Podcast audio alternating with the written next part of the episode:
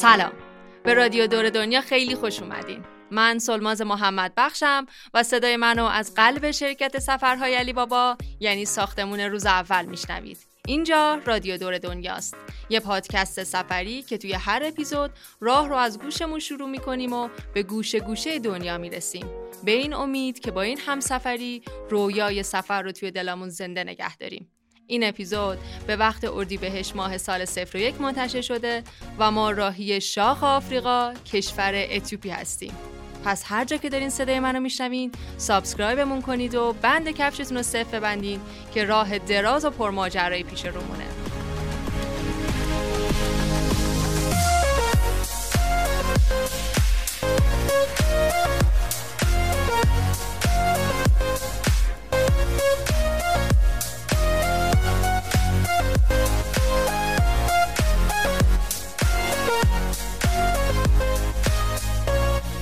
مطمئنم توی این فاصله که اسم اتیوپی شنیدین و فهمیدین که راهی کجاییم یه سری تصویر از مردم سیاه پوستی که زندگی سختی توی این منطقه دارن از ذهنتون گذشته اما همین اول کار بگم که این سفر اصلا شبیه قابایی که جلوی چشمتونه نیست به نظر من اگه اتیوپی یکی از داستانه هزار و یک شب بود انقدر شنیدنی می‌شد که برگه های اون تیکه از کتاب به خاطر ورق خوردنهای زیادش خیلی زود چروک و کهنه می شدن.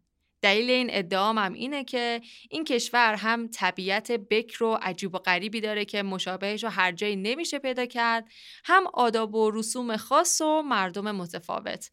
از این کشور که بشنوی واقعا حس می‌کنی یا وارد یه دنیایی شدی که تا دیروز اصلا ندیده بودیش یا سوار ماشین زمانی یا برگشتی به روزایی که مردم اصلا شبیه حالا زندگی نمی‌کردن. اگه می‌خوایم یه پین برداریم و بذاریم روی نقشه که بگیم اینجا رو هم با هم سفر کردیم و ازش شنیدیم اول بعد قاره آفریقا رو پیدا کنیم. بعد سمت شرق آفریقا همون جایی که نوکش تیز شده یعنی دقیقا اون محدوده که به شاخ آفریقا معروفه اونجا می‌تونیم اتیوپی رو ببینیم. موقعیت الان اتیوپی اینجوریه که راهی به دریا نداره و دور تا دورش خشکیه که خب این اصلا اتفاق خوبی برای اقتصاد و ارتباط این کشور نیستش. البته اینم بگم که فقط 31 ساله که راه اتیوپی به دریا بسته شده. یعنی دقیقا بعد یه جنگ داخلی که حدوداً 30 سال طول کشید. این جنگ سر استقلال طلبی منطقه اریتره از دولت اتیوپی بود که خب نهایتا هم به نتیجه رسید و اریتره شد یه کشور مستقل که الان اون مرزی که اتیوپی با دریا داشته رو گرفته و شده همسایه دریای سرخ. خود من اولین باری که سر کارم به اتیوپی افتاد چند سال قبل بود که داشتم درباره شهر مدینه یه سری search ها کردم که لابلای چیزایی که پیدا کردم یه تیتر دیدم راجع به مدینه اتیوپی.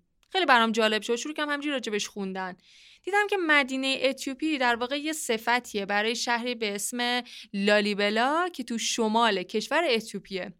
لالیبلا همونطور که مدینه عربستان برای مسلمونا نماد یه شهر تماما مذهبیه برای مسیحی های اتیوپی هم که حالا بیشترشون ارتودکسن همین حکم داره. جوری که به اورشلیم مسیحی ها معروفه. چیزی که بیشتر از همه این شهر رو معروف کرده 11 تا کلیسای سنگیه که قدمتشون می‌رسه به قرن 12 میلادی. این کلیساها که کلیساهای زیرزمینی هم بهشون میگن با حفاری تو دل زمین از یه تیک سنگ خیلی بزرگ ساخته شدن. یعنی در واقع اینجوری بوده که به جای ساختن یه بنا روی زمین شروع کردن به کندن زمین و خالی کردن اطراف یه سنگ بزرگ. بعدش هم سنگ تراشا از تو دل اون سنگ بزرگ یه کلیسا کشیدن بیرون. اگه یکم تصورش براتون سخته پیشنهاد می‌کنم که حتما یه سر به مجله علی بابا بزنید و عکس چیزایی که ازشون حرف می‌زنیم و کلا متن هر اپیزود اونجا ببینید. برای این کار کافیه سرچ کنید مجله علی بابا و روی اولین نتیجه کلیک کنید.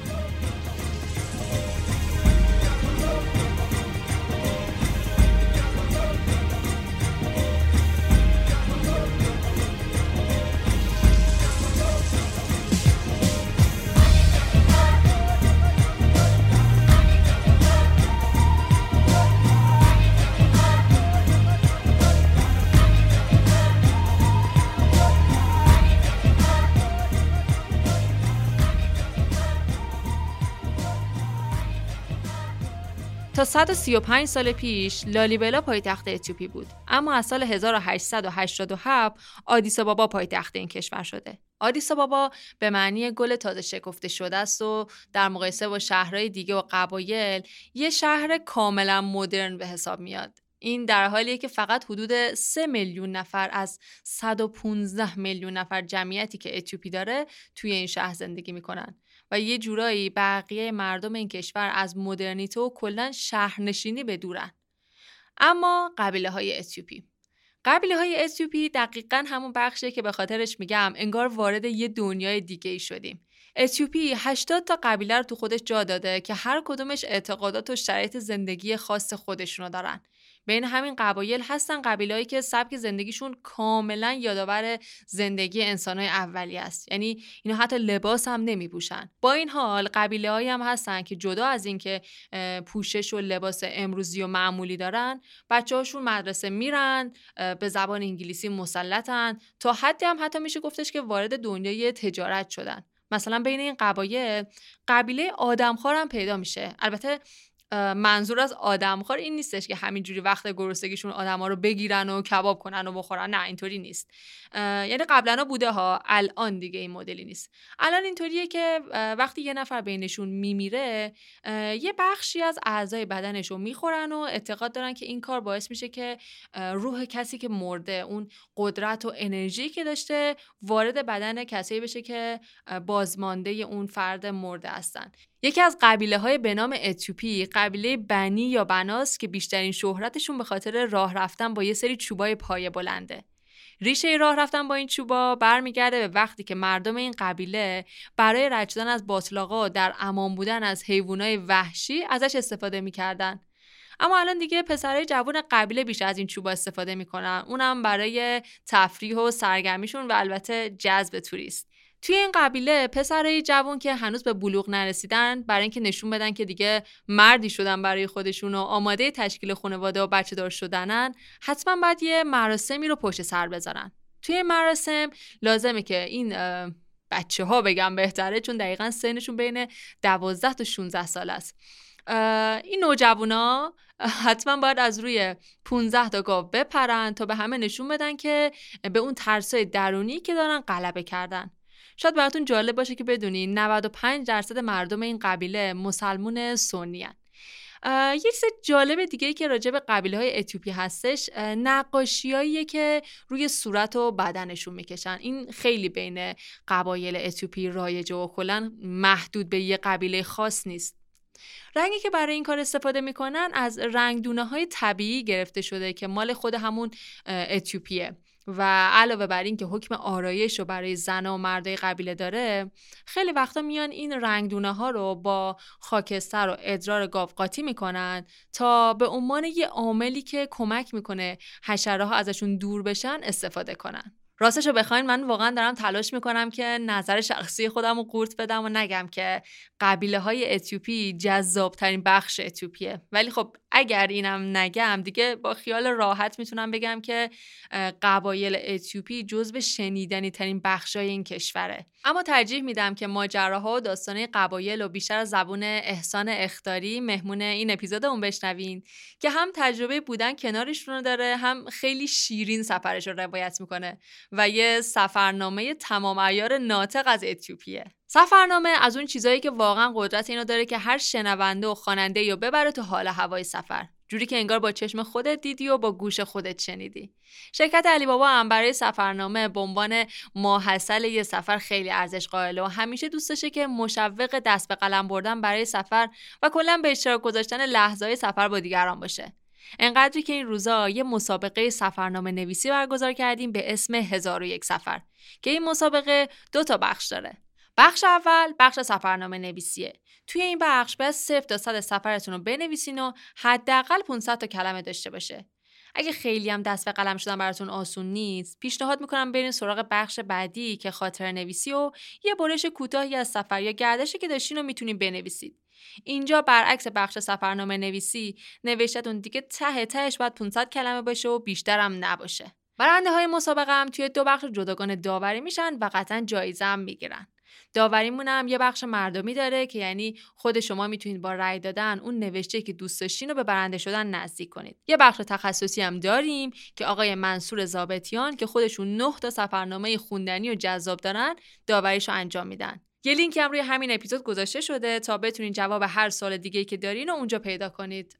فقط اینم بگم که تا 31 تیر فرصت دارین توی مسابقه شرکت کنید. از صمیم قلبم آرزو می‌کنم. حداقل یکی از شما شنونده های رادیو دور دنیا جزو برنده های این مسابقه باشه. خب بریم سراغ احسان که خود من به شخص خیلی هیجان زدم برای شنیدن ماجر و جویاش روی شاخ آفریقا. احسان سلام. خیلی خوش اومدی به رادیو دور دنیا. امیدوارم که اپیزود خوبی با هم داشته باشیم. سلام سولماز. مرسی از دعوتتون. منم خوشحالم که اینجام. بریم ببینیم که چی میشه دیگه.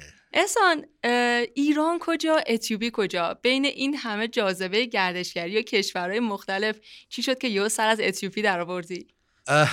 راستش اتیوپی کلا خیلی برام یه قسمتی داره اتیوپی. شمال اتیوپی مرز اریتره. حالا اونجا یه قسمتی هست به نام داناکیل depression. یه صحراییه که چند تا ویژگی خیلی خاص و unique داره. یکی از اون چیزهایی که خیلی unique اونجا یه آتش فشانیه به اسم ارتائله. حالا بعدم توضیح میدم که دقیقا چیه.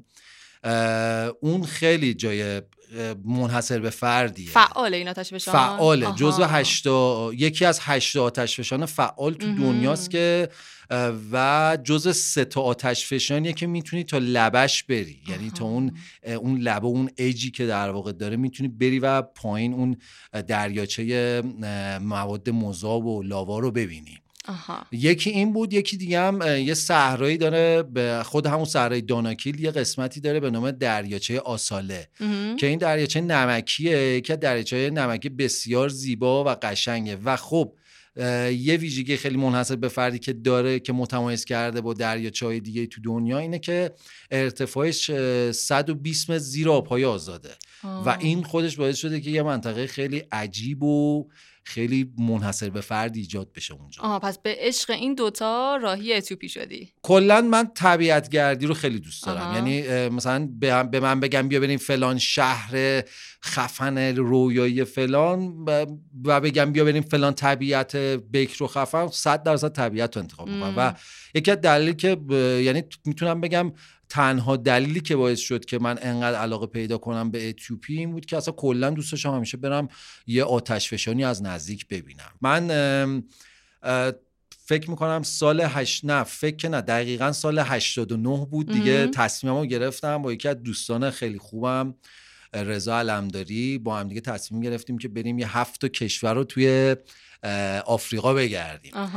و خب قسمت مهم سفرمون و قسمتی که طولانی تر قرار بود بمونیم و بگردیم اتیوپی بود. اتیوپی غیر از این قسمتی که گفتم اون صحرای داناکیل قسمت خیلی جذاب دیگه ای داره که قسمت قبایلشه. چون یه سری قبایل داره که سالیان ساله قدمت خیلی زیادی دارن. دارن زندگی می‌کنن و به همون سبک بدوی به همون شیوه زندگی می‌کنن. شاید تراکم این قبایل توی آفریقا تو کشور اتیوپی از همه جای دیگه آفریقا بیشتر باشه. آره اتیوپی از اون جاهایی که کمتر از 20 درصد مردمش شهرنشینن. اکثرا روستانشینن که البته میگم این روستا بیشتر همون حالت قبیله ای داره دیگه. یعنی این نیستش که روستا به شکل چیزی که حالا ما داریم می‌بینیم باشه. پس سال 89 رفتید اتیوپیا دیدی؟ نه 89 نه 98 من فکر کنم اشتباه آره 89 آره.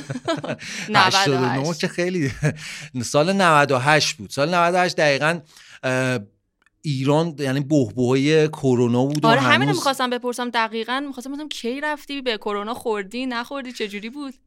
ببین ما یواش یواش کرونا دیگه تو فکر کنم اوایل اسفند بود. یواش یواش آره. دیگه هی داشت بزرگ می‌شد و بزرگتر می‌شد و هی تو بوق و کرنا کردن آقا یه ویروسی اومده کرونا و فلان اینا. البته خب یه ذره موارد احتیاطی رو رعایت می‌کردن همه اون موقع ولی اونقدر اینقدر اپیدمی و فراگیر نشده, فراگیر بود. نشده بود. بعد ما تصمیم گرفتیم گفتیم خب حالا که داره کرونا میاد احتمالا بحث قرنطینه اینا هم شاید پیش بیاد چون مثلا چین رو ما می‌دیدیم که قرنطینه کردن اینا.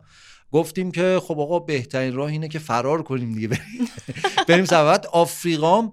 ما خیلی تحقیق کردیم. دیدیم که آقا اصلا بحثی از کرونا و اینکه آقا کرونا چیه و چه شکلی و چه جوری نبودش. سوار هواپیما شدیم رفتیم اتیوپی. تا رسیدیم اتیوپی خبر خبرهای چک می‌کردیم دیگه. ببینیم آره آقا کرونا در چه وضعیه؟ آفریقا چجوریه رفتیم. رسیدیم اتیوپی پایتختش آدیس آباباه مهم. رسیدیم اونجا دیدیم به کنیا lockdown اعلام کرد. قرنطینه. ما هم تمام پروازامون connection دیدیم که خب اینجوری که نمیشه که گیر چیکار می‌کردید همونجا. آره گفتیم چیکار؟ ولی اتیوپی انگار نه انگار اصلا می‌گفتی به یکی کرونا می‌گفت چی هست؟ مم. گفتم خب کرونا پس نداره دیگه. یه دو روزی و تو همون آدیس آبابا پایتختش گشتیم و روز سوم رضا به من گفتش که احسان من برمیگردم. گفتم کجا برمیگردی بابا؟ ما حالا کلی ما هزینه- اول راهیم. آره حالا ما کلی هزینه کرده بودیم بوک کرده بودیم. از طریق سری ایجنت های خارجی بوک کرده بودیم تورا رو هتل‌ها رو مم. پروازا رو که همه رو خریده بودیم دیگه آره. پلن سفر کاملا چی البته خب یه چیزی بگم رضا کلا خیلی تخصصی سفر می‌کنه سالیان سال و پلن و اکثر پلن رو رضا چیده بود و. چون آدم خیلی منضبط و دقیقی هم هست همه رو موشکافانه دقیق اون چیده بود برمیگشت دست تو میمون تو پوزگردو حالا می‌خوام ادامهش رو بگم من کلا چون خیلی من کلا یه همچین مایندستی رو توی سفر کردنام مهم. دارم مایندست هم اینه که آقا هر چه پیش آید خوش آید. من کلا برنامه ریزی آنچنان دقیقی نمی کنم میرم تو دل کار از همون دل کار یه چیزی رو در واقع می‌کشم بیرون و برنامه‌ریزی اونجوری انجام. میدم. اینجوری. نیستم که وای بگم فردا صبح رأس فلان ساعت فلان جا باید باشم. فلان اینجا فقط پس موقع پروازایی که می‌خوام بگیرم مثلا یکی دو روز قبلش مثلا اون پرواز یا اون قطار یا اون اتوبوسی که قراره برم یه مقصد دیگه اون موقع بوک می‌کنم و میرم. و چون رضا تمام این چیزا رو چیده بود گفتش که آقا من می‌خوام برم. گفتم رضا ما این همه هزینه فلان. گفت بهتر از این که بمونی. آره. یه کشوری مثل اتیوپی. بعد حالا شما اتیوپی نمی‌دونی. خیلی جای عجیب غریب بود. از نظر امکانات منظورته آره از لحاظ امکانات خیلی سطح امکانات پایینه. ولی یه چیز خیلی جالب داره اتیوپی. کشور اتیوپی کلا دو تا کشور توی آفریقا هستن که اینا تا حالا اه، مستعمره یه کشور دیگه نبودن. آره. یکیش اتیوپی یکیش لیبریا. خیلی جالبه ها چون اکثر کشورهای آفریقایی یه دوره کوتاه هم که شده مستمره بودن اما اتیوپی هیچ وقت نبوده. دقیقا. سال حالا تو دهه سی یا چهل من تاریخ ها رو دقیقا یادم نیست ولی تو همون سالا بوده که ایتالیایی ها حمله می‌کنن به تو طول جنگ جهانی دوم بود اگه اشتباه نکنم آره آره تو همون سالا بوده که ایتالیایی حمله می‌کنن آره. به اتیوپی و چند سالی هم در واقع تحت سلطه آره، تقریبا داشتن. آره. ولی خب بیرونشون می‌کنن مم. موندید بالاخره یا برگشتین خب سال اه، 98 آها. 98 رفتیم رسیدیم اتیوپی. رضا گفتش که من می‌خوام برگردم. بعد من همینجوری پامو کردم توی کفش که آقا من بر نمیگردم. آقا تو این دو روز رضا همش به صورت مستقیم و غیر مستقیم به من گفت بابا بیا برگرد دیوونه بازی در نیار فلان. اینجا گفتم نه من می‌خوام برم سفر من برگردم. ایرانم زمزمه های این بود که قرنطینه آره دیگه. گفتی هر جا برم قرنطینه. گفتم من خونه دیوونه میشم بمونم. من باید ادامه سفرم برم. خلاصه دوباره با هر تلاشی بود منو منصرف کرد. خب اصلا با این چیزایی که داری میگی که اصلا فرصت نکردی اتیوپی رو ببینی. پس تجربه‌ای که ازش حرف می‌زنی از کجا داره میاد؟ آره ببین این داغش مون تو دلم. من کلا کلا آدمی هم که پرونده تو ذهنم نمی‌ذارم باز بمونه. تو راجع به هر چیا سفرم که خب یکی از قسمت های خیلی مهم زندگی منه دیگه. پرونده اتوپی باز مونده بود. شروع 1400 یعنی هنوز 1400 شروع نشده ولی خب اوضاع خیلی بهتر شده. بود. یعنی این ترس کرونا خیلی کمتر. شده بود. بعد من تصمیم گرفتم که برم اتیوپی یعنی اون سفر ناتمومم و بلا فاصله می‌خواستم بعد از اینکه این بحث کرونا تموم بشه حالا کمتر بشه okay تر بشه اوضاع اون سفر ناتمومم برم تمومش بکنم. برنامه‌ریزی کردم می‌خواستم برم اتیوپی گفتم خب بهترین time اینه که عید عید بهترین. time ه دیگه واسه سفر بعد تو همین حین یکی از دوستانم به نام محمد محمد نادری. به اسم مملیکا خیلی ها میشناسنش. محمد یه سری مسافر داشت از کنیا چون تور می‌برد کنیا و همون جای مختلف دنیا تور می‌بره.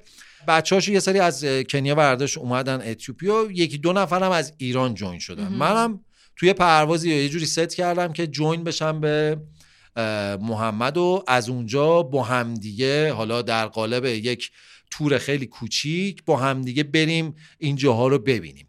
و یکی از دلیلی هم که داشته من چون معمولا با تور کلا سفر نمی کنم یکی از دلیلی که داشتم برای سفر کردن به اینجا چون می‌دونی چون سری پیشش که اومده بودم اتیوپی دو نفری رفته بودید. آره و اون سیستم و اون چیزا رو دیده بودم احساس کردم که اتیوپی یه جاییه که بهتره که مثلا تعداد چهار پنج نفر باشه بدی.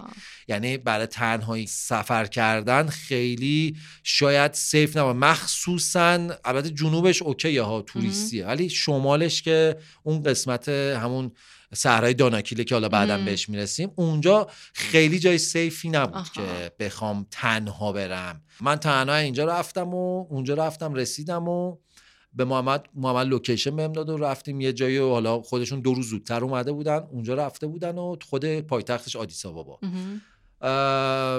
بعد با یه دونه local guide ی که اسمش توماس بود. اسمش اینجا می‌برم چون بسیار آدم باحال و خیلی خوبی بود. هنوزم یکی از رفیقای خیلی خوبمه. شروع سفرم اینجوری بود که سوار یه ماشین این Hiace های تویوتاس اونجا زیاده. سوار این ماشین شدیم و رانندمون یه آقایی بود به نام اسم رانندمون هم توماس بود. این تو اتیوپی یه کلمه ای هست به نام گچ.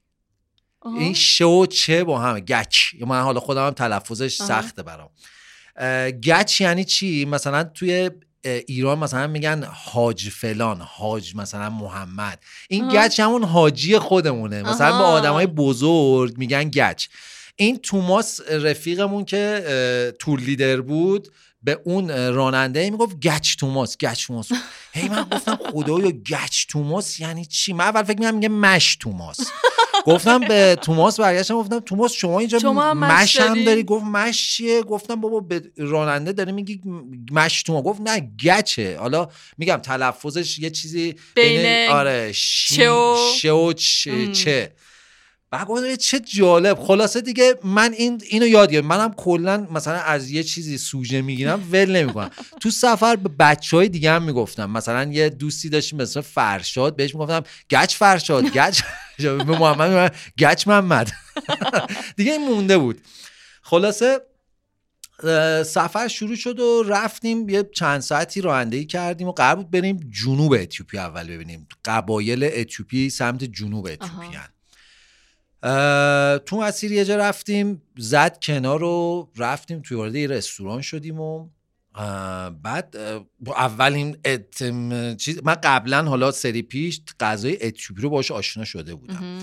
غذاشون خیلی عجیب غریبه. یعنی ببین خوراک اصلیشون غذای اصلیشون که قشر باز مرفه بیشتر استفاده می‌کنن بیس گوشتیه. ولی این گوشت چجوریه؟ تبخشون و مرینیتشون خیلی متفاوته. بعد گوشت چه حیوانی؟ ببین گوشت گاو گوشت گوسفند خیلی ندیدم ولی گوسفند عجیب غریب بوده باشه. نه حالا عجیب غریبیش می‌خوام بگم نوع طبخش من سری حالا یه فلش بک بزنم به اون سری قبلی که اومده بودم. مثلا یه رستورانی رو search کردیم توی گوگل. یکی از رستورانی خیلی معروف شهر آدیس آبابا پایتخت اتیوپی. نزدیک هم بود به هتلمون. رفتیم رستوران. رفتیم رستوران و خلاصه گفتیم بهترین معروف ترین غذاتون بهترین غذاتون چون من خود کلا هر جا که میرم عادت دارم غذای local اونجا رو آره یه مزه ای بکنم. رفتیم رستوران و یه سینی مخ مخصوصشون رو برام آورد. سینی مخصوصشون کلا base گوشت بود. یکی دو تا غذا بود که مثلا base ش گیاهی بود. اینو آورد و خلاصه دیدیم چی میگن ظرفای کوچیک کوچیک انواع غذاها. اینجا ما میریم میگیم سینی کباب مثلا یه سینی چند مدل کباب اونجا هم همینجوری بود. انواع غذا غذا یکی دوتاشون قیافش جالب بود ولی بقیه قیافه یه ذره کلا اتیوپی غذاهاشون حالا کل در مجموع قیافه نداره. یعنی قیافه رو می‌بینی همونجا میگی نه من اینو نمی‌خورم. خیلی هم گشته نیستم. آره همونجا سیر میشی. با قیافه سیر میشی. ولی لازم تمام مزه تمام مزه باحالی داره. یعنی به قیافه نباید نگاه باید بری تو دل کار یه مزه بزنی و می‌فهمی که چقدر نه جالبه. تبخش چجوری بود؟ نیم پزه کاش نیمپز بود. اصلا نپخته. گوشت رو ببین اینا مثل ترکای ترکیه. ترکای ترکیه یه غذای معروفی دارن که گوشت رو توی فلفل انقدر ورز میدن این گوشت با اون حالا اون فل انفعالاتی که فلفل توش ایجاد می‌کنه گوشت تقریبا مثلا انگار میپزه. خب یه تعمی می‌گیره. اتیوپی خیلی این سبکی بود. یعنی یه سری مری... حالا میگم مرینت حالا نمی‌خوام انگلیسی صحبت بی... کلمه انگلیسی بگم تبخشون. تبخشون خیلیش این سبکی بود. یعنی گوشت انگار واقعا نپخته بود. و ادویه مدویه انقدر زده بودن روش. مثلا اونا واقعا جالب نبود. من دوست نداشتم. یه سری دیگه هم کم پخت بود. یه سری دیگه هم حالا انقدر پخته بودن به قول خودمون این تعدیق شده بود. من خیلی حال نکردم با گوشتشون. یعنی غذایی که عموما غذاها همینجوری بود کلا. میگم قشر مرفعشون که یه ذره پولدارتر بودن گوشت می‌خوره ولی خب چون اکثر که کشور تقریبا نزدیک 130 میلیون جمعیت داره اتیوپی. لازم مقیاسی هم فکر کنم از ایران کوچیکتره و جمعیت زیادی داره و اکثرا خب جمعیت خیلی فقیر و بادیه نشین و آره، آره. قبیله نشین و اینجوری هستن. بعد به خاطر همین اونا اکثرا غذاهایی می‌خورن که بیس گیاهی داشت. مثلا آقا انواع اقسام گیاه برنج حالا استفاده می‌کردن. اونا خوشخوراکتر بود؟ اونا آره اونا خیلی خوشخوراکتر بود. قیافه نداشت ولی مزهش بهتر بود. یه سری غذای دیگه هم داشتن که بازم توش گوشت استفاده شده اونم خوشمزه بود. ولی غذایی که مثلا خودشون می‌گفتن خیلی غذای لوکس و خیلی غذای مثلا خفنیه اینا از نظر من خیلی خوشمزه نبود. خلاصه رسیدیم به این رستورانه.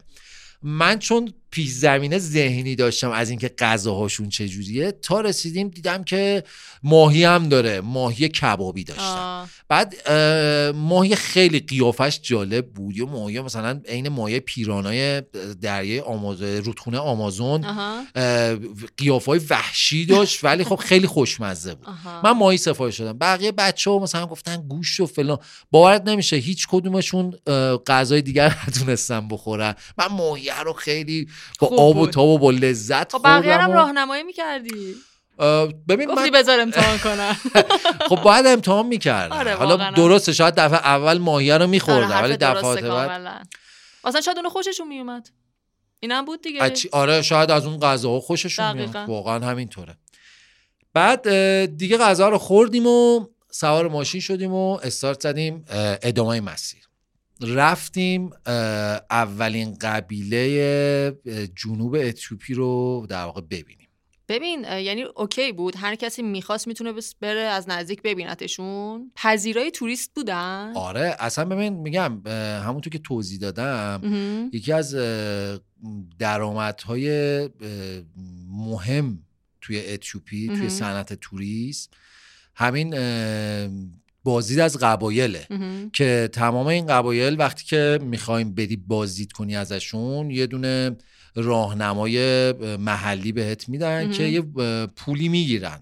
یه سری از قبایل که مثل همین قبیله کنسو که الان می‌خوام راجبشون صحبت کنم اینا اصلا وارد اون منطقهشون که میشی گیتی داره که اینا یه ورودی می‌گیرن یه پولی می‌گیرن که بری. و خب حالا در ادامه توضیح میدم که اصلا چه مزایایی داره و چه درآمدهایی کسب می‌کنن این قبایل. قبیله کنسو یه قبیله خیلی متمدن شیک با کلاس و انگار که خیلی در واقع تحت تاثیر شهرنشینی و تمدن و اینا قرار گرفتن و خیلی خیلی پیشرفته تر بودن نسبت به سایر قبیله. حالا من میگم نسبت به سایر قبیله ها چون در ادامه می‌خوام اونا رو هم توضیح بدم که چی ولی خب اولین جایی که رفتیم قبیله کنسو بود. قبیله کنسو و خود همون دهکده که دارن ثبت جهانی یونسکوه. خیلی خیلی جای مهمیه تو خود به در بین قبایل اتیوپی چه نظر؟ چیشون مهمه؟ لحاظ اینکه اولا که جمعیت خیلی زیادی دارن. بالای 250 هزار نفر جمعیت خب پراکندن تو اون قسمت ولی خب یه دهکده خیلی بزرگی دارن که قسمت زیادی از مردم اونجا زندگی می‌کنن به نام دهکده کنسو که و خب اینا خیلی پیشرفتن توی پرورش توی پرورش گیاه کتون. قهوه یکی از چیزهایی که خیلی درآمد زیادی دارن از همین قسمت کشاورزی قهوه. قهوه اتیوپی جزو می‌تونم بگم که جزو سه تا قهوه برتر دنیاست. و خیلی طرف دارم داره خیلی جاهای دنیا. که قبیله کنسو یکی از بیشترین درآمدشون از همین کشاورزی و پر... یعنی چیز قهوه کشت یعنی قهوه است. پنبه و قهوه. بعد من کلا ارتباطم با بچه ها خیلی خوبه. یعنی خیلی مثلا منو می‌بینم میگن که او تو مثلا به قیافت نمی‌خوره. با بچه خود یا آدم مثلا شاید به در نگاه اول یا آدم مثلا یه ذره خشک و شاید اخموی به نظر بیای. ولی کلا من خب مثلا هر جا که میرم با بچه ها سری کانکت میشم و بچه ها دیگه ولم نمی‌کنن. تو اینجا هم که رفتم به دو تاشون خندیدم مگه اینا منو ول می‌کردن؟ راه ارتباطیت هم همون خنده بود دیگه. همون خنده. فقط خنده. خیلی خندیدی نه خب یه چیز جالب بگم. اتیوپی و خیلی کشورهای آفریقای دیگه حالا من چند کشور آفریقای دیگه هم که رفتم انگلیسی خیلی خوب صحبت می‌کنم و اتیوپی با اینکه تنوع قومیتی خیلی زیادی داره و تنوع زبانی زیادی هم داره. ولی خب یه زبان اولی که تو کشور صحبت می‌کنن همون زبان اتیوپیاییه. یه زبان رسمی دارن. حالا هر قبیله هر جا یه زبان جداگونه داره دیگه واسه خودش. آره. نه اینکه دیالکتیک یا چیز میگم گویش نه زبان چیز متفاوتی داره. متفاوتی داره. ولی انگلیسی یه زبانی که همشون بلد.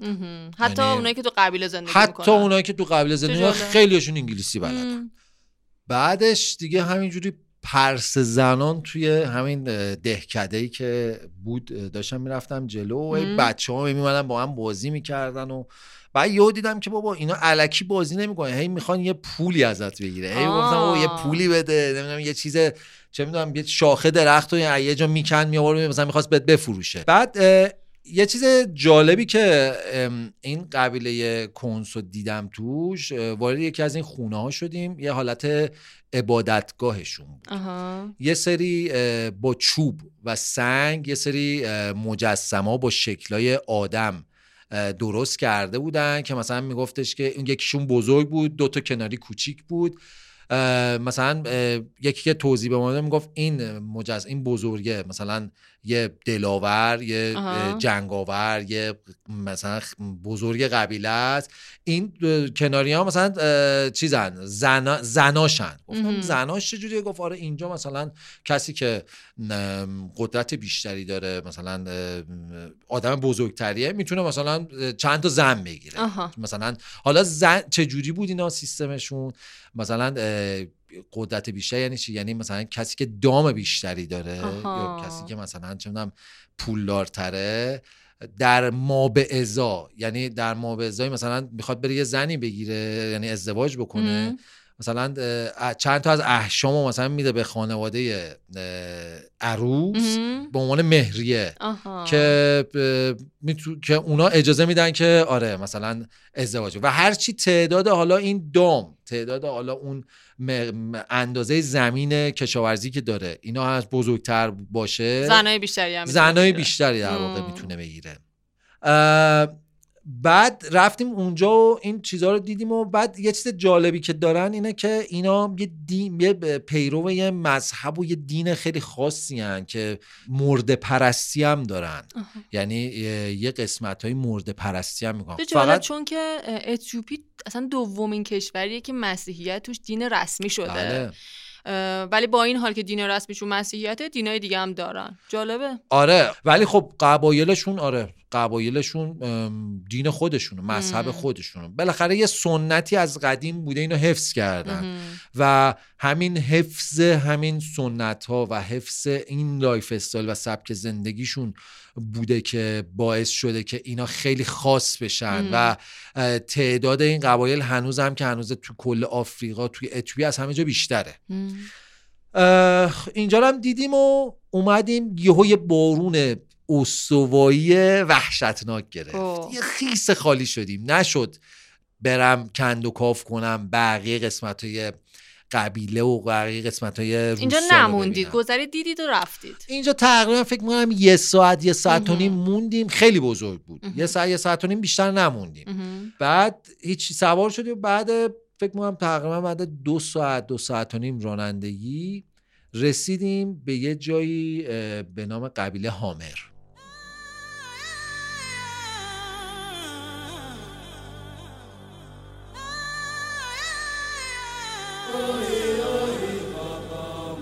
Yes.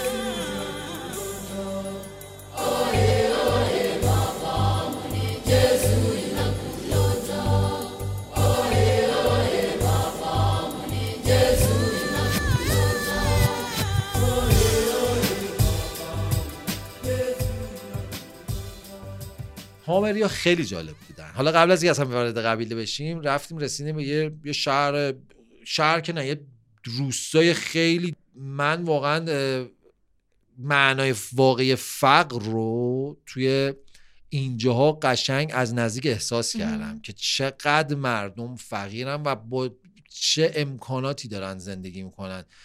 فکر کن آب آشامیدنی ندارن. یعنی مثلا آب از رودخونه میرن مثلا آب هموم ندارن. یکی از چیزایی که واقعا تو اتیوپی تا آخر سفر اذیت کرد ما رو آب داغ. هر جا رو می‌رفتیم آب گرم نداشت. ای بابا. یعنی از همینجا استارت سوالات من شروع شد که هر جا می رسیدیم یه اقامتگاه هتل بود.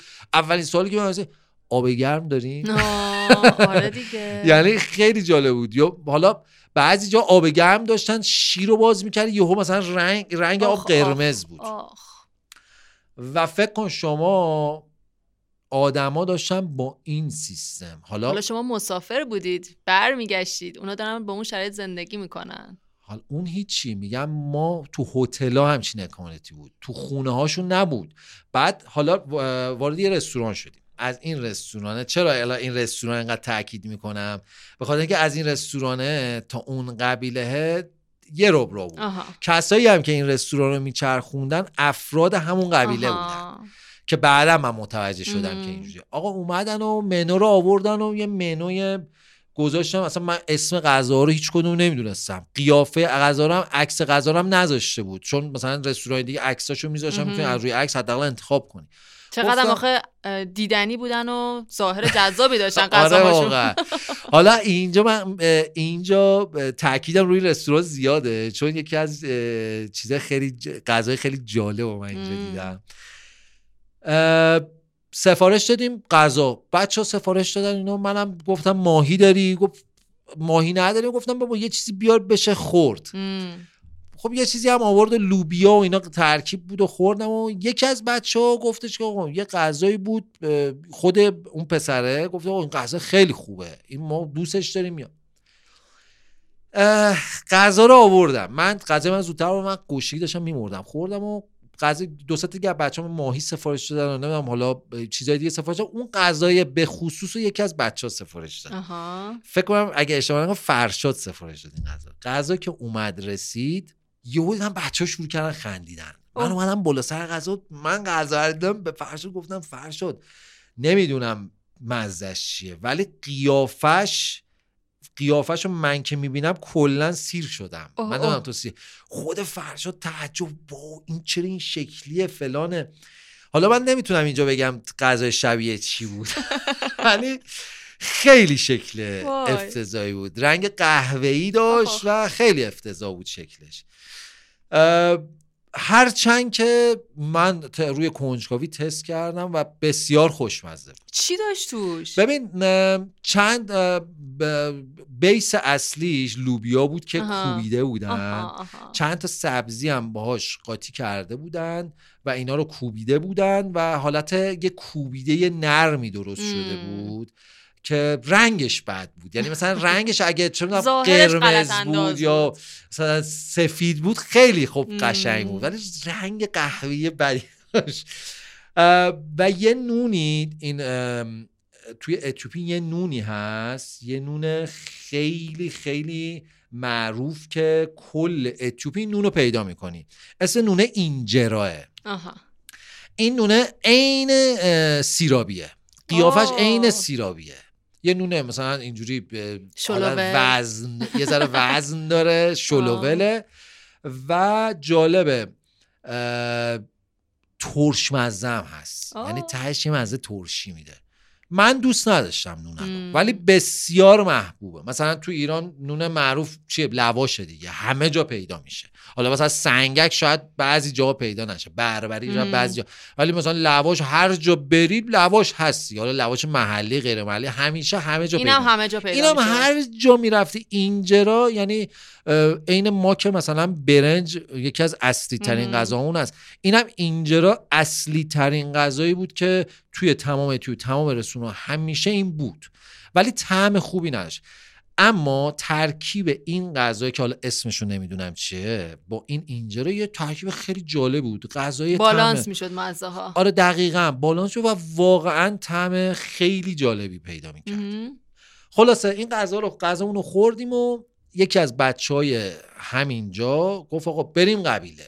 حالا شب شده بود من گفتم که الان چرا بریم قبیله؟ توماس برگشت گفتش که شب قراره تو قبیله بخوابی آخ من گفتم به به. جذاب اصلا جذاب شو. یعنی جز چیزهایی که من خیلی علاقه دارم ماجراجوی این سبکی رو. گفتم به به. دیگه شروع چون دیگه قشنگ معاشرت اینجا اتفاق میفته دیگه. دقیقا. وارد قبیله شدیم. همون هامری که گفتی. همون قبیله هامر. و هامر یکی از قبایل بسیار بسیار معروف یعنی می‌تونم بگم تو قبایل اتیوپی جز highlight هاست. یعنی جز قبایل بسیار معروف و بسیار مهم اتیوپیه. که نوع lifestyle شون سبک زندگیشون اینا خیلی مهمه. و قبیله که در کنار سبک بدوی که زندگی می‌کنن بسیار آدمای با معلومات با اطلاعات و آدمای یه جوری میشه گفت فرهیخته ای آدم حسابی آدم حسابی دقیقا. یعنی خیلی من لذت بردم از همنشینی با اینا. وارد قبیله شدیم. اینا یه مهمونی برای ما تدارک دیده بودن. حالا مهمونی چجوری بود؟ نشستیم و یه آتیشی روشن کردن و آتیش بزرگی روشن کردن و یواش یواش افراد قبیله هی داشتم ای, ای اومدن نزدیک گفتم اینا چرا لختن؟ اینا چرا لباس تنشون نیست. بچه هاشون که کلا لخت مادرزاد جلو بودن. اونایی که یه ذره خانوماشون حالا لباساشون خیلی جالب بود. با پوست بود. لباس ها همه پوست بز پوست گاو یه سریشون حالا پوست یه سریشون حالت دباغی شده بود مثل چرم بود. لباس بسیار قشنگی بود. و یه سری زیورالات رو گردنشون خانم آویزون بود حالا گردنبند دستبند پابند و خیلی چیز جالبی که بود این بود که نوع آرایش موهاشون بود. اینا موهاشون عین چجوری بگم یه سیم تلفن و اینجوری لوله لوله ای حالا خیلی ریز سرش بکن. خیلی ریز. بره خیلی ریز بعد رنگ قرمز. همه خانوما همشون که در واقع نه. خانمایی که ازدواج کرده بودن موهاشون این شکلی بود. حالا اینا چجوری به چیز می... یه سریاشون که خب موی طبیعی خودشون بود یه سری هم حالت کلاهگیس درست کرده بودن. یعنی موهای سرشون رو تراشیده بودن این شکلی درست کرده بودن. بعد که اومدیم و یه آتیش روشن شد و دور آتیش جمع شدیم و دیدم آقا بچه ها لخت مادرزاد میان. چرا اینجوری هن؟ اصلا خب بابا اتفاقی میفته واسه شو انگار که اصلا ضد گلوله بود پوست اینا. بچههایی که بزرگتر بودن اونایی که شهرنشین بودن خب اینا لباسای درستتر پوشیده بودن اونایی که تو خود قبیله زندگی می‌کردن خب خانوماشون اینجوری آقایونشون هم که فقط مثلا یه حالت شلوار مانند یا یه حالت لنگ مانند بسته بودن از کمر به پایین که اینجوری بودن اصلا سیستمشون. آتیش رو روشن کردن و شروع کردن اومدن آهنگای خودشونو در واقع اجرا کردن. حالا مثلا یه یه چیزی به عنوان حالا مثلا ساز ضرب مانند داشتن که اونو هی می‌زدن و شروع کردن بعد من رفتم سری با اینا شروع کردم گرم شدن و ارتباط برقرار کردن. آره. شروع کردن بعد اینا شروع کردن من بهشون گفتم گفتم خب رقص قبیله 100 درصد دارید شما دیگه. گفت آره داریم ولی هنوز زوده. گفتم یعنی چی هنوز زوده؟ گفت وایسا مراسم ما مرحله به مرحله است. خلاصه نشستیم و یکی دو تا از این بچههایی که من باشون شروع کردم صحبت کردن که بزرگتر بودن تقریبا مثلا 17 18 سالشون بود اومدن و گفتن که خب ما منتظریم که یه نوشیدنی مخصوص برسه. گفتم یعنی چی نوشیدنی مخصوص؟ گفت وایسا ببین دیگه. خلاصه رسید و نوشیدنی مخصوص و یه رنگ خیلی عجیبی داره. انگار که مثلا از کف رودخونه رودخونه که مثلا خاکیه همینجوری یه چیزی مثلا ظرف و کردی گل و لا یا همینجوری رنگ چون شکلی بود. ولی خب طعم خیلی جالبی داشت. یه طعم شیرین و ترش داشت. خلاص آقا اونو آوردن و به همه تعارف کردن و خوردیم و مزهش خیلی جالب بود. خوردیم اونو بعد که اونو خوردیم شروع کردن آهنگ اجرا کردن و ساز زدن و همین که داشتن آهنگ اجرا میگن ساز می‌زنن من یهو خودجوش پا شدم رفتم وسط شروع کردم با اینا رقصیدن. خلاصه ناگفته نمونه. اینا اصلا من شروع کردم رقص یهو تغییر رقص دادم تلفیقی زدم رقص بابا کرم رقص آذری و بعد یهو اینا خوششون اومد. همراه من اینا هم شروع کردن رقصیدن. اصلا خیلی خنده دار شد قضیه. خلاصه آقا من این رقص رو تغییر و اینام انقدر آدمای با استعدادیان تو رقص. هر کاری من می‌کردم انگار از قبل بلدن. سریع اجرا سریع پشت سر اجرا می‌کردم بعد که تموم شد و آتیشه هی گر گرفت بیشتر شد. من گفتم که خب حالا شما مراسم رسم رسوم خودتون رو گفتیم بیام منم یه رسم رسوم راجع به ایران بگم. ما یه چیزی داریم تو به اسم چهارشنبه سوری آتیش درست و عروش میپرید. بعد خلاصه آهنگ سرخی و تو از من زردی تو از من و سرخی من از تو اینو خوندم از آ... بعد اینا فکر کنم مثلا 20 نفر پشت سر و همینو میخوندن و پشت سر از رو آتیش می آره خلاصه شب خیلی یعنی من این کارو کردم که خیلی بیشتر باشون گرم بشم ارتباط برقرار کنم و شب گفتن احسان تو بمون. شب شد دو تا آپشن دادن. گفتم ما یه سری چادر می‌زنیم چادر تک نفره که اینجا می‌تونی بخوابی یا می‌تونی بیای مثلا تو این خونه های ما بخوابی توی مثلا این خونه که دارم. بعد این خونه هاشون خیلی جالب بود. خونه های قبیل هامر درش انقدر ارتفاعش کم بود که تو مثلا از دلا هم باید بیشتر دلا تر می شدی بریم خیلی ارتفاعش کم بود. این کارو کرده بودن که مثلا اونجا حیوان حیوانی تو نیاد یا مثلا گرما و سرمای اون تو حفظ بشه. طوفان و اینا که میشه اتفاق آنچنان خاصی نیفته. این یکی از دلیلش این بود که یعنی این چند تا دلیل بود که گفتم دیگه. این دلایلش بود که اون خونه. بعد خونهشون که می‌رفتین بازم توی خونه هم جالب بود. یه خونه سقف ارتفاعی داشت و ارتفاعش هم آنچنان زیاد نبود. بالا یه طبقه بالایی هم داشت که اینا میگم همش حالت چتر مانند بود که همش با چوب و حالا یه سری خشت و گل بعضی جای ساخته بودن. که طبقه بالا حالا بچه ها و اینا می‌رفتن می‌خوام طبقه پایین اون بزرگ قبیله حالا بزرگتر خانواده. آره حالا توش هم فکر نکنم توش هم همه چی به شی بدوی ترین حالت ممکن. یعنی یه تخت که چرت کنم تختی که مثلا گل و خشت و یه چوبیه مثلا اونجا درست کردن. با یه روانداز خیلی خیلی مثلا مبتدی و ساده. بعد من رفتم تو رو دیدم. چند تا دیگه بچه ها می‌خواستن اون تو بخوابن و من حالا زیاد تو سر کله هم دیگه نزدیم یعنی دوست داشتم اون تو بخوابم ولی گفتم که خب اوکی حالا بچه های دیگه می‌خوام بخوابن یا مثلا چون یکی از چند تا خونه زیاد بود اونجا ولی قبیله که ما رو دعوت کرده بودن این قبیله بود. خب یه پولی هم خود توماس به اینا داده بود که مثلا این کار رو انجام من گفتم چادر میخوابم. خلاصه خیلی هم خسته بودم. یعنی اون شب واقعا یعنی سفر کلا ماهیت سفر این بود که شبا فقط بخوابیم که صبح بیدار شیم بریم ادامه این سفر. ماجراجویانه بود سفر دیگه. با یه پسری هم اونجا از بچه خود قبیله بود. اوتا خیلی دوست بسیار چهره قشنگی داشت. اصلا یه یه چیز دیگه هم بگم راجع به اتیوپیایی ها معروفترین مدلایی که از آفریقا میان اتیوپیایی هن. اتیوپیایی ها علاز ژنتیکی با بقیه آفریقایی فرق دارن. اینا سیاه سیاه نیستن یعنی ژن اون اصلیشون سیاه و سفید با هم قاطی یعنی حالت مثلا قهوه‌ای تو کارامون بیشتر سی... به سفیدی بیشتر میرن تو سیاهی. و علاوه ظاهر و مثلا میمیک صورت و اینا خیلی زیبان واقعا زیبان و خب کشور خیلی قدیمی هم هست. زمان اسلام مثلا تو داستانه اسلامی که هست حبشه هستن. اسمش آره حبشه بوده. اصلا مسلمان ها به آره. حبشهمون بلال حبشی که هست خیلی آره. معروفه. آره. پادشاهی هم داشتن نجاشی که حالا داستانش خیلی معروفه.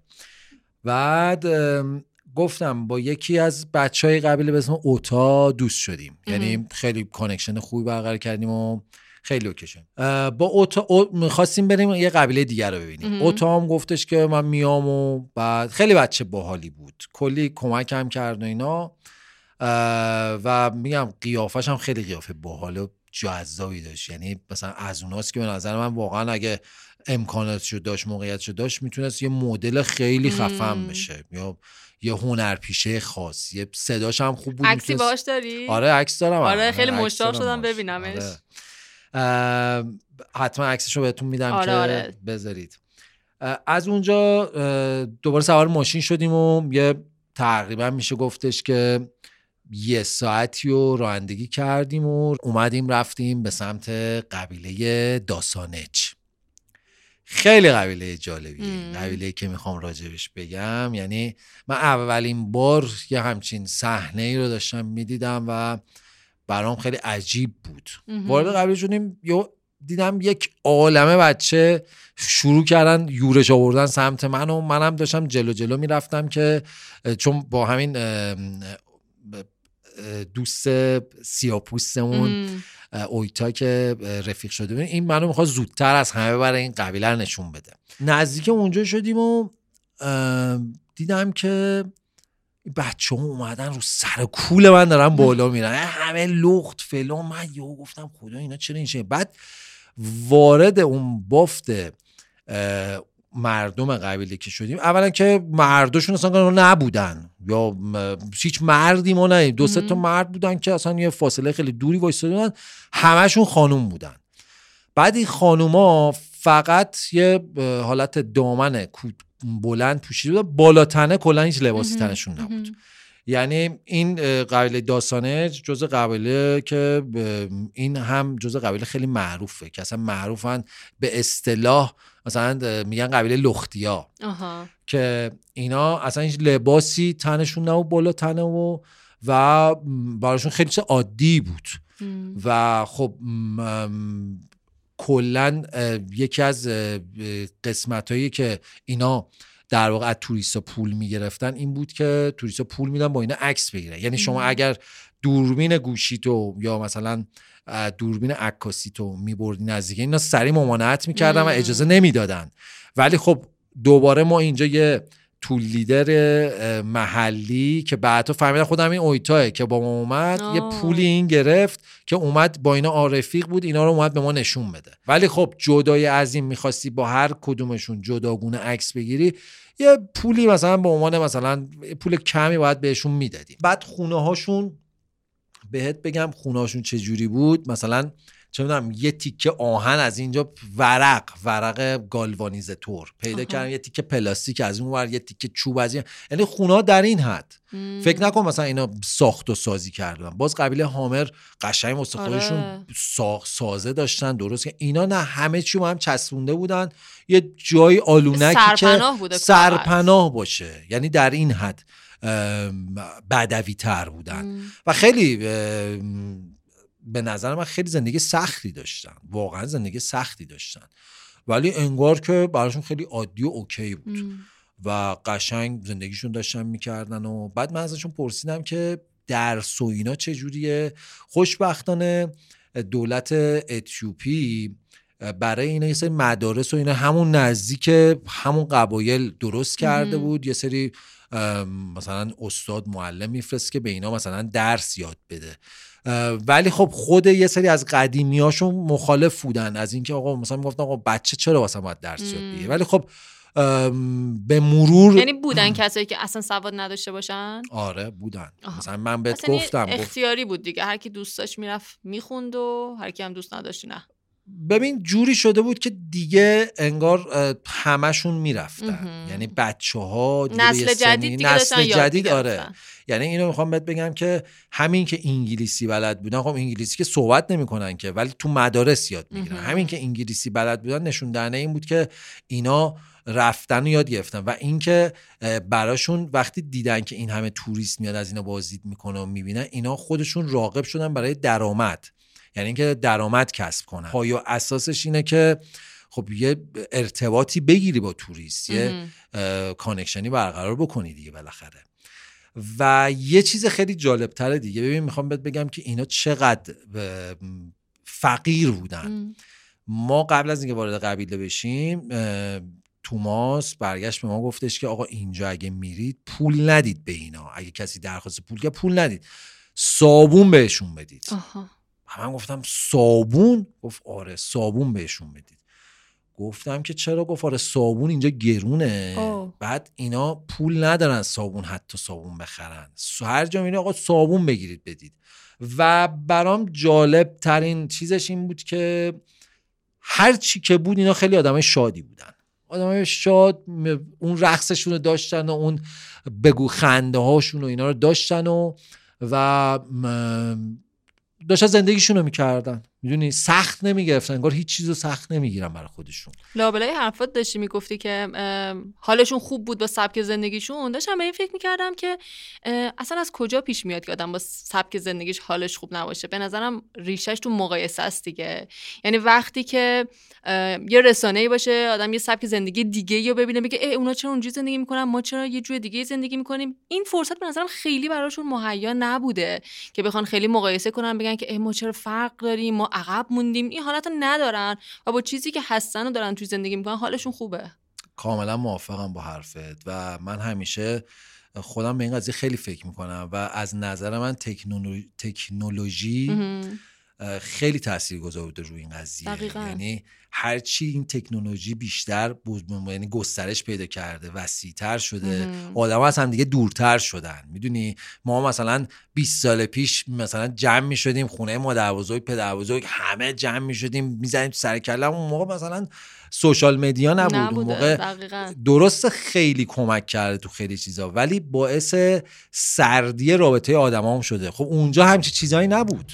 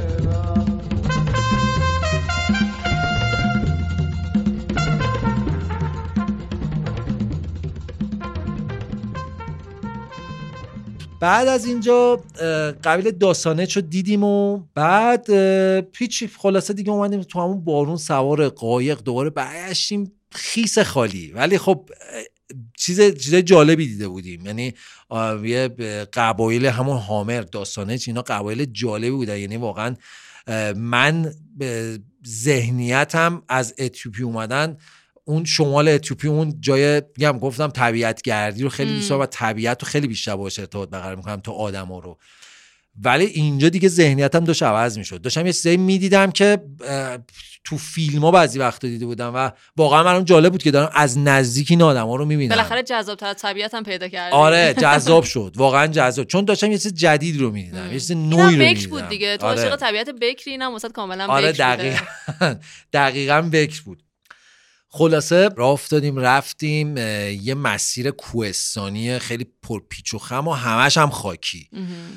راه افتادیم رفتیم این مسیر رو رفتیم جلو رسیدیم یه جایی توماس پیاده شد گفتش که من یه الان میام. رفت یه آقای دیگه یا اومد سوار ماشین ما شد و گفتش که این لیدر محلی مونه که باید حتما ایشون بود که ما می‌تونستیم بریم وارد این قبیله بشیم. چون اگر نبود بعدها من متوجه شدم که حالت هجومی دارن. یعنی واقعا اجازه نمیدم وارد قبیله بشیم.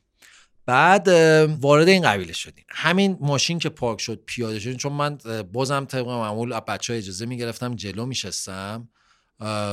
اولین نفر من سری پیاده شدم. یهو دیدم چون خودم هم نمی‌دونستم وارد چه قبیله یه قراره برم ببینم. یهو دیدم یه خانم همین که اطلاعاتم نداشتی جذاب آره دیگه. یعنی یهو میافتی تو دل قضیه باش دقیقاً. هیجانش اصلا به آره دقیقاً. یهو دیدم یه خانومی چیز این بچه پشتش بچه اینجوری بسته اینجوری صورتش هم اینجوری چند تا رنگ و اینا زده و یعنی حالت یه گیریم طوری بود.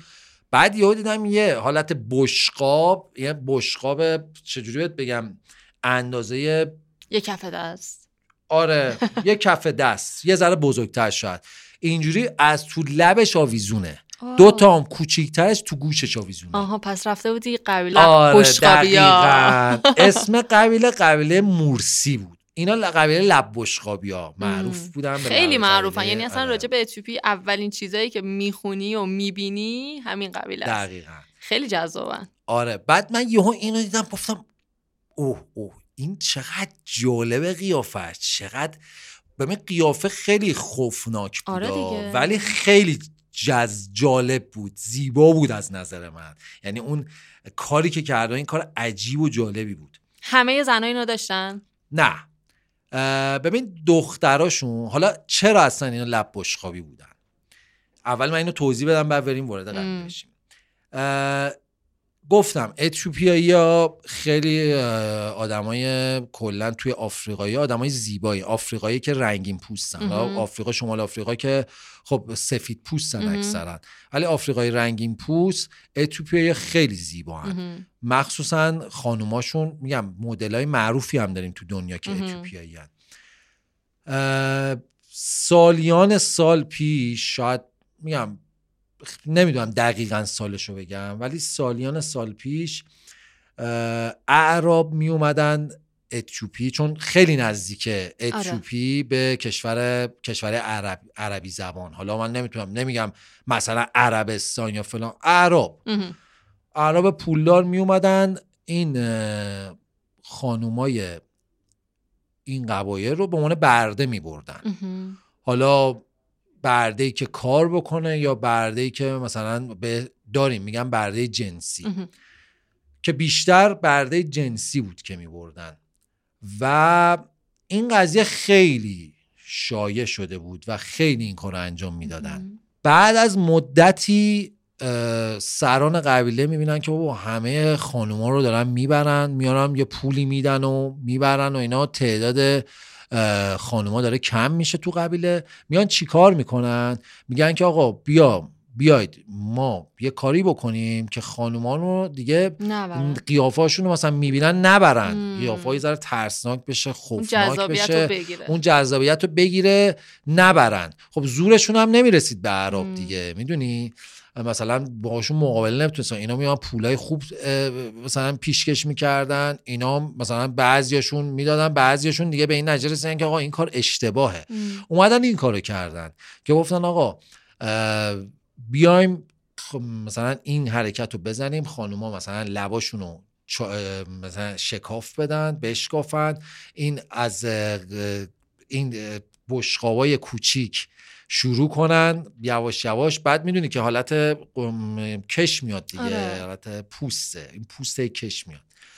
و این کارو کردن که جلوگیری کنن از اینکه دیگه اعراب نیانو یه کاری کردن که دیگه به چشم آره کسی به چشم قشنگ نباشه. و همین موند. بعدها جالبه این شد یه نماد زیبایی. نماد زیبایی بین خودشون نه اینکه مثلا عرب که دیگه آره، نیومدن. یه آره. نماد زیبایی شد بین خودشون من داشتم راجبش میخوندم نوشته بودش که هر چقدر اینا بشقاب بزرگتری توی لبشون بزنن یعنی اون زن زیباتره و مثلا کسی هم بخواد انتخاب بکنه میره سراغ زنی که بشقاب بزرگتری توی لبش گذاشته. دقیقا همینطوره. و اینم بهت بگم که زناشون یعنی بد دختراشون از تقریبا سن مثلا 15 16 سالگی 17 موقعی که می‌خوان ازدواج بکنن اون موقع در واقع این بشقابو می‌زنن توی دهنشون و از اون تایم شروع میشه. ولی قبلش نه. مثلا بودن کسایی که سن و سال کمتری داشتن ازدواج نکرده بودن و این آره دیگه چون الان دیگه کارایش کلا تغییر کرده دیگه. آره. موقع واسه بودش که به چشم برده نبرنشون الان دیگه نماد زیبایی شده. دقیقا. و خب یه چیز جالب دیگه هم که این قبیله داشت این بود که رو بدناشون پوستای بدنشون مثل ما که تتو داریم. اونا تتو نداشتن. تتو داغکوب بود. یعنی مثلا میل داغ و چیز می‌کردن اشکال مختلف روی بدنشون در واقع. خیلی دردناک بود. اصلا این ولی نماد زیبایی بود؟ آره براشون نماد زیبایی بود. و میگن حالت همون تتویی که می‌زنن این حالت اونجوری داغکوب می‌کردن. من حالا رفتم توشون. ازشون کلی مثلا خرید کردم این صنایع دستیشون یه سری گفتم الان میگه منم رفتم یه داغ زدم. نه. باهاشون رفتم نون درست کردم. اینا مثلا یه حالت ذرت مانند بود که ذرت مانند که فکر کنم خود ذرت بود اگه اشتباه نکنم. چون داشتم آسیاب می‌کردن حالت آره آسیاب کردنش هم آره آسیاب کردنش هم خیلی باحال بود. با اینا قشنگ نشستم آسیاب کردم کنارشون و می‌خواستم بیشتر نزدیکتر بشم باشون ارتباط بیشتری برقرار بکنم. و اینا هم باز لباس نداشتن. یعنی همونجوری لباس نداشتن ولی خب وچه تمایزشون همین بشقابایی بود که و یکیشون خب همیشه هم بشقابات دست دهنشون نبود. موقعی که مثلا می‌خواستن غذا بخورن موقعی که می‌خواستن حالا در تو بعضی وقتا میذاشتن یا توریست میومد میذاشتن اینجوری بود. ولی خب بشقابا که در میان قشنگ این پایین لبشون قشنگ حالت اون شکاف و جلو و مجبور بودن دو تا از دندونای جلوی پایین رو بکش بکشن که این بشقابه قشنگ بره. آره جا بشه. میگم اینا خیلی دردناک بود. ولی خب برای خودشون میگم نماد زیبایی و جالبی بودش. بعد از قبل مرسی دیگه اومدیم. اومدیم و دوباره همین راهو برگشتیم. همین راهو برگشتیم. توماس گفتش که یه جو، یه قبیله دیگه که می‌خوام ببرم که این قبیله خیلی متمدنن خیلی باحالن خیلی جالبن. شبا قراره بریم اونجا بخوابیم. گفتیم باشه. انداختیم رفتیم به سمت یه جایی به نام قبیله دورزی. چیزی که می‌خوام راجع به قبیله دورزی بگم اینه که خیلی متفاوت تر بود نسبت به بقیه قبایل دیگه. انداختیم تو مسیر رفتیم و اونجا دیگه یه مسیر جنگلی طور بود. رفتیم توی ارتفاع خیلی بالاتر. ارتفاع شاید بالای دو هزار متر ارتفاع بود اونجا. هوا خنکتر شد. و جاده شب بود بارندگی وحشتناکی بود. رسیدیم یه جایی که دوراهی شد که یه همه پرسی گذاشتیم که کیا دوست دارن برن هتل کیا دوست دارن برن خود همون کامیونیتی همون قب... خونه قبایل بخوابن. که من سریع گفتم من که پیش قبایل خواهم خوابید. اصلا من نیومدم برم هتل. اونجا نذاشتید من برم بخوابم آره. اونجا میرم بخوابم. که من نیومدم برم هتل. من می‌خوام برم. بچه‌ای که حالا اونجا تجربه مثلا خونه قبایل گفتن نه ما یه سری جدا شده یه سری میرن هتل. ما سه نفر شدیم بریم وارد پیش قبایل فکر ما میگم فکر کنم 6 7 نفر بودیم. هفت نفر بودیم که چهار نفرمون رفتن هتل سه نفرمون که محمد هم با هم بود خواستیم بریم پیش قبیله بخوابیم. رفتیم رسیدیم فکر کن ساعت مثلا یازده و نیم دوازده شب بود دیگه. یه مسیر خیلی سختی و ما رفتیم بالا. بارندگی هم بود ماشین بعضی جا گیر می‌کرد نمی‌تونست بره بالا. اصلا یه وضعی بود. خلاصه به قول یارو گفتنی با سلام و سلوات. خودمون رسوندیم اونجا و یه دری داشت. در اون محوته باز شد و حالت یه حالت لژمانند بود. ولی خب یه روستای کوچولو بود که اینا دور تا دورش رو حسار کشیده بودن. حساب با چوب بامبو درخت ساقه درخت موز حسار کشیده بودن. وارد اونجا شدیم. و خیلی صحنه ورودمون خیلی جالب بود. وارد شدیم و بارون وحشتناک. پیاده شدیم همون جایی که پیاده شدیم یه حالتی آلاچیق مانند بود. چند نفر نشسته بودن اونجا. حالت همچین هوشیاری هم نداشتن. اینا نوشیدنی الکلی وحشتناک مصرف کرده بودن و خیلی حالت آنچنان هوشیاری نداشتن. یک شخصی رو وارد که شدیم یه شخصی دیدیم موهای ما بهش میگیم درد. حالا فکر کنم بقیه هم بدن درد چجور موهای اینجور لوله اینا حالت های مثلا اینایی که مثلا کیا این جیپسی ها یعنی حالت این بافتای خاص داری آره. دیگه. این کسایی که خیلی وقت مثلا نمی‌خوان برن همون سرشون آره بشونن آره آره. برای کسایی که طبیعت زیاد میمونن معمولا این کار انجام میدن. بعد یکی اینجوری بود یا هیکل خیلی درشتی داشت و قیافه عین باب مارلی بود. یعنی اصلا انگار همزاد باب مارلی بود که حالا بعدا میگم اصلا این شخص کی بودش؟ می‌خوام صحنه ورود رو بگم. نشسته بودن اینا دو سه نفرم نشسته بودن اونجا. حالت میگم اصلا هوشیاری نداشتن و فقط با چشای خمار هی ما رو گفتم بفرمایید بفرمایید. بعد من یه لحظه اون حس احتیاط زد بلو به محمد گفتم محمد آقا ساعت دوازده شب اینام خیافه و هوشیار نیست. جای درستی اومدیم. توماس هم با ما بود. گفتم توماس برادر اینجا جای درستیه. گفت آره آه اوکیه. چهار نفر بودن. خلاصه به زورم هی به ما تعارف زدن آقا بیاید بشینید توی جمع ما و شما استفاده کنید این نوشیدنیه که ما می‌زنیم. بعد گفتم نه نه ممنون مرسی. ما خیلی خستیم. اینجا فقط کجا میشه؟ گفت نه حالا اینجا کجا میشه؟ خوابی چیه؟ چیه؟ باشید بیاید می‌خوام چند جا رو بهتون نشون بدم. همین آقایی که گفتم شاید باب مالیه. اومد یه صدای دقیقا چهار پنج برابر صداش خشدارتر از صدای من کلوفتر. اصلا میگم یه ابهت و خوفی خاصی داشت.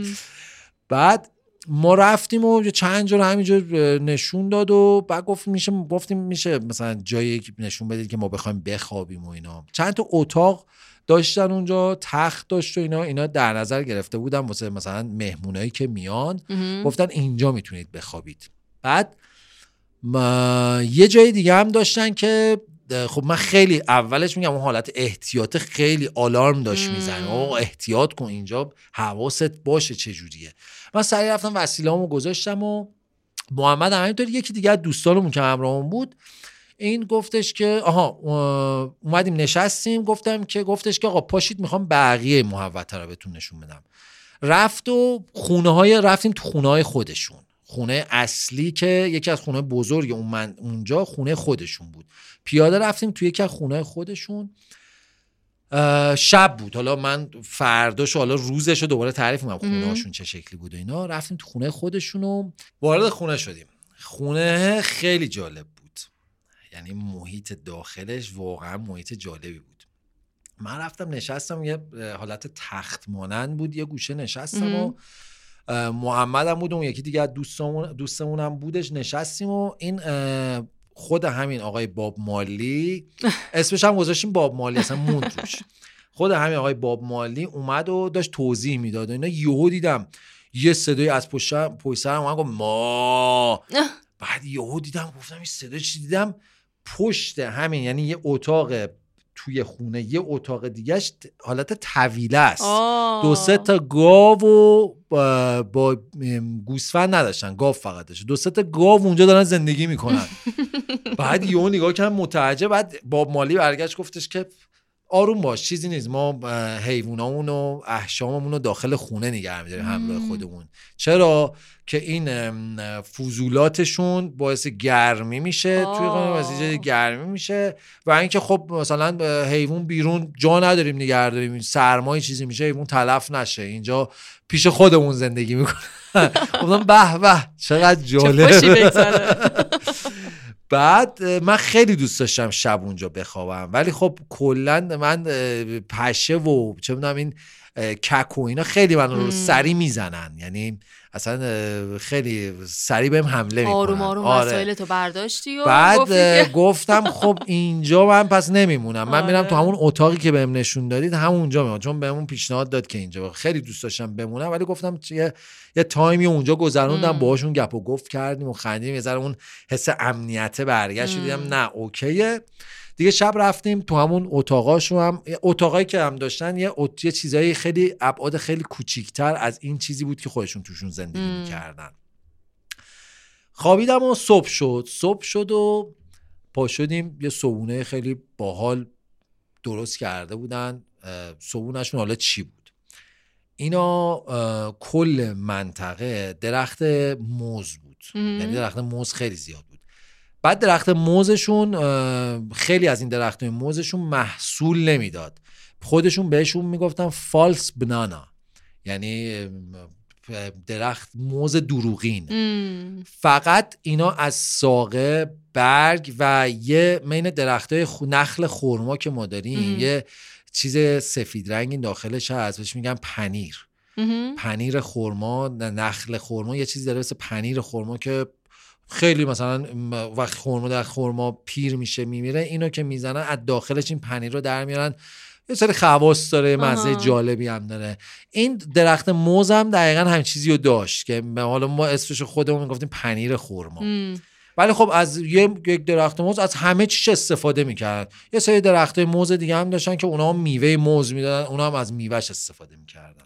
خلاصه صبحونه رو خوردیم و رفتیم تور داخل خود محوته این داخل محوته حالا این آقای باب مالی کی بود؟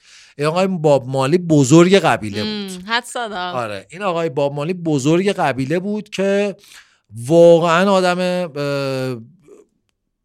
چجوری بهت بگم؟ یا آدم خیلی فرهیخته بود یا آدمی بود که خیلی اطلاعات بالایی داره خیلی دانش بالایی داشت و خب باید بگم یه شلوار جین پوشیده بود با یه دونه هودی و خیلی استایل به روز و امروزی داشت و قیافه خیلی باحال جالبش و میگم سن کمی هم داشت و شاید مثلا نزدیک چل سال یک دو سال بود ولی خیلی به روز update بودش و میگم این قبیله دورزیا خیلی آدمای بروزی بودن. یه آدمایی بودن که تقریبا میشه گفت صفر تا صد خیلی از چیز و محصولاتشون رو خودشون در واقع تولید می‌کردن و استفاده می‌کردن. بقیه مردم چی؟ لباس داشتن؟ همشون. آها پس اینا کاملا متفاوت کاملا میگم کاملا به روز بودن متمدن بودن در حالی که داشتن توی اون کامیونیتی ها و قبایل خودشون زندگی می‌کردن. تو محوطه خودشون خارج از شهر. از همه جالبترشون خونه هاشون بود.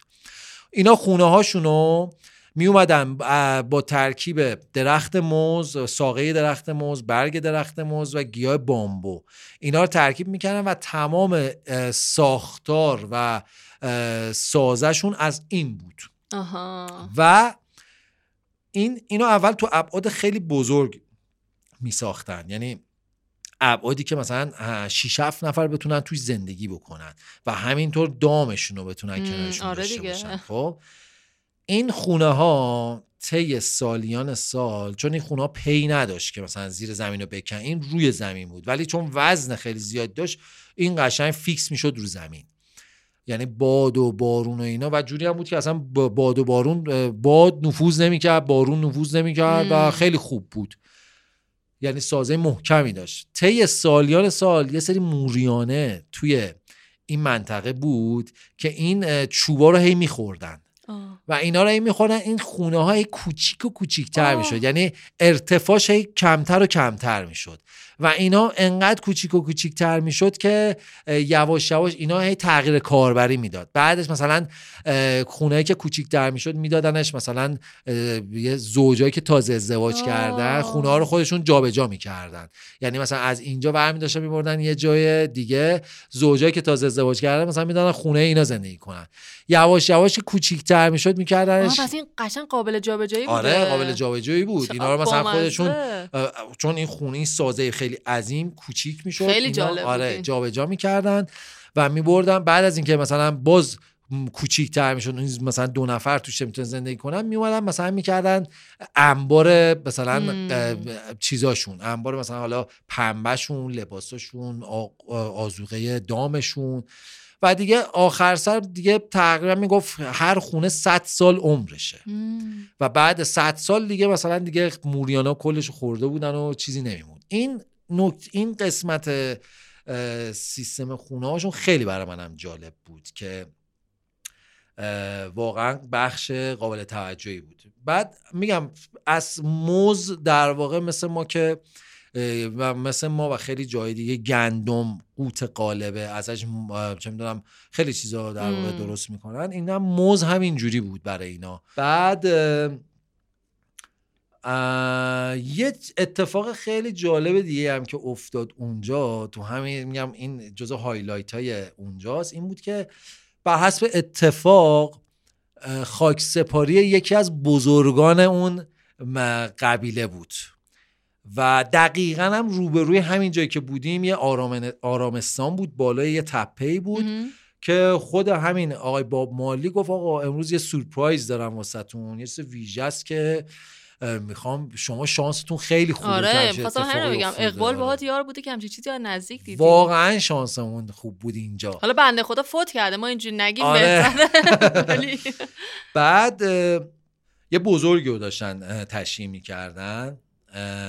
ما خب خیلی جلو نرفتیم چون احترام گذاشتیم. بالاخره اینا هم شاید دوست نداشتم ما از دور داشتیم می‌دیدیم. ولی توضیحی که داد چون اینا دور انگار که دارن یه دور یه چیزی رو تواف می‌کنن که من پرسیدم گفت میت اون وسط این دورش تواف می‌کنن و تعداد خیلی زیاد بود. بعد می‌گفت اینا از هر بخش مختلف خب خیلی بزرگ بود این منطقه می‌گفت از هر بخش مختلف میان برای ادای احترام. حالا ادای احترامشون چی بود؟ یه سمبالایی جلوی تمام این دست دسته دسته بودن پشت سر هم. یه سمبالایی جلوی همه اینا بود. و این یه سری حرکات رو انجام می‌داد. یه چوبی هم دستش بود و آها لباساشون خیلی جالب بود اونا که جلوتر بودن. لباساشون عجیب بود. پوست حیوانای عجیب غریب. مثلا پوست شیر بود پوست ببر بود. پوست ببر نه ببخشید چون ببر نداره اونجا. آفریقا ببر نداره. پوست پلنگ, پلنگ. بود یوز پلنگ بود. و خیلی جالب بود. مثلا اینا رو از کجا آوردن؟ اینا بعد من پرسیدم گفت اینا رو مثلا خیلی قدیم الایام دارن. وقتی مخصوص مثلا همین مراسم. آره مخصوص مراسم های بزرگه حالا مثلا مثلا عروسی باشه مراسم تشییع باشه. یه نفر جلودار اونو میپوشید یه عصایی هم دستش بود. با اون عصا میپرید یه نوع رقص خیلی جالب و عجیب غریبی بود اجرا می‌کردن. که اون کارو این انجام می‌داد بقیه مثلا چل پنجاه نفری که پشتش بودن خیلی ریتمیک و منظم همون رقص رو انجام می‌دادن. و همینطور حالت توافتور دور می‌زدن. یه دور که تموم می‌شد اینا آروم می‌رفتن کنار. بلا فاصله در امتداد اینا گروه بعدی می اومدن دیگه از اینجا اومدیم و یواش یواش اومدیم چند جای دیگر هم دیدیم و یواش یواش تصمیم گرفتیم که برگردیم بریم کجا؟ سمت آدیسا بابا پایتخت که از اونجا بریم. کجا رو ببینیم؟ شمال اتیوپی یعنی اون صحرای داناکیل که اصل به عشق آره، اومده بودم اونجا.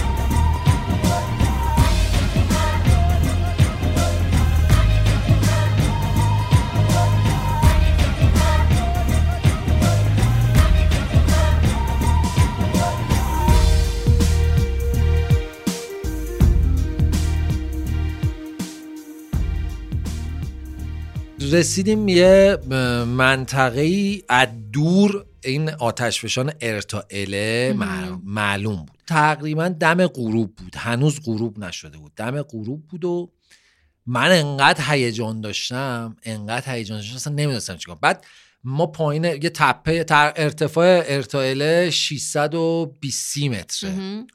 و خب شاید بگیم مثلا ارتفاعی نداره. ولی خب باید اینم بگم که کل اون منطقه منطقه داناکیل یکی از به خاطر این منطقه بسیار عجیبیه توی دنیا که ارتفاع 120 متر زیر آبهای آزاده. یعنی بعد از یه منطقه توی اسرائیل که بهش میگن دریای مرده داناکیل دومی منطقه تو دنیا که پسترین نقطه روی زمینه. و خب به خاطر همین داستان خب یه سری چیزای عجیب و شگفتی عجیب داره یکیش همین آتش فشان. رسیدیم اونجا و گفتم خب بهترین تایمه غروب خب من با درون حالا اینجا بهش میگن هلیشات با اینا مثلا همیشه همراهم از تو سفرم. سعی می‌کنم که سری فیلم های خوب بگیرم. سری در آوردم و انداختم هوا فرستادم رفت بالای چیز. اصلا شما نمی‌دونیم من این صحنه رو که این هلیشات نزدیک شد به این دهانه از بالا که دیدم یه لحظه همونجا اصلا ریموت و اینا همه رو ول کردم. فقط همون بالا ثابت وایستاد من داشتم اینو نگاه کردم انقدر چیز عجیب و زیبایی بود. خیلی جالب بود. خیلی زیبا بود.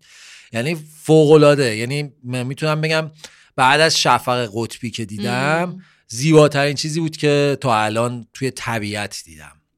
یعنی یه آره یه چیز طبیعی. و واقعا اصلا میخوب شدم. میخوب شدم و مثلا یکی از شارژ یکی از باتریام مثلا اونجا تموم شد. دوباره برش گردوندم و دوباره یه باتری دیگه انداختم و یه سری فیلم برداری کردم و دیگه داشت آفتاب یواش یواش غروب می‌کرد که فیلم برداری کارشو تموم کردم و انداختیم از تپه حالا کوه رفتیم بالا. ارتائل یعنی به خود معنیش میشه یعنی کوه دودزا یعنی اسم محلیش بهش میگن کوه دوزا. خود محلی اونجا بهش میگن دیویلز گیت دروازه شیطان. خلاصه ما انداختیم رفتیم بالا و دم دهانه رو از نزدیک ببینیم. فکر کنیم ویژه بوز قشنگی رو از بالا تنهایی دیدم. تو پوست خودم نمیگه اونجا بقیه چه اطلاعی ندارم بالا چه خبره. من با شوق و کوه دارم همینجوری میدوام بالا. یعنی بقیه آروم آروم آروم. من دارم میدوام بالا. ببینم چیه؟ رفتیم دیدیم فعال. فعال و رفتیم دم دهانه دیدیم به به چه منظره. اولا که البته خب خیلی دوده بعدی بود پر بوی گوگرد آره. می‌داد و سوم... چه می‌دونم یه سری سمومی داره دیگه اصلا آره. چشمون آره. داشته همه بعد گفت اینجا حتما ماسک بزنید تنفس مثلا یه جایی کنید دود نباشه خیلی اذیت کننده و یه قسمتش ولی خب یه قسمتایشو می‌تونستیم ببینیم بعد ارتفاع اون دهانه خود اصلی که لبش وای میسیم تا پایین نزدیک 100 متر بود. یه فکر کن یه گودال خیلی عظیم. تهش تمام مواد مذاب داره اینجوری قول می‌زنه میجوشه. یه نور خیلی زیادی هم داره خودش ساطع می‌کنه. شب شد دیگه نور انقدر زیاد بود. اصلا یه چیز عجیب غریبی بود. خلاصه کلی اونجا وایستادیم نگاه کردیم. عکس گرفتیم فیلم گرفتیم کلی نشستیم فقط. همه اینو من خودم نشستم. نیم ساعت فقط زل زده بودم اون تو رو نگاه می‌کردم. چیه؟ چقدر پدیده جالبیه چقدر عجیبه. و اینکه چقدر خوشحالم از اینکه الان اومدم اینجا رو از نزدیک دارم می‌بینم. چقدر هیجان انگیزه. خلاصه آتش فشان دیدیم و فرداش راهی یه منطقه شدیم.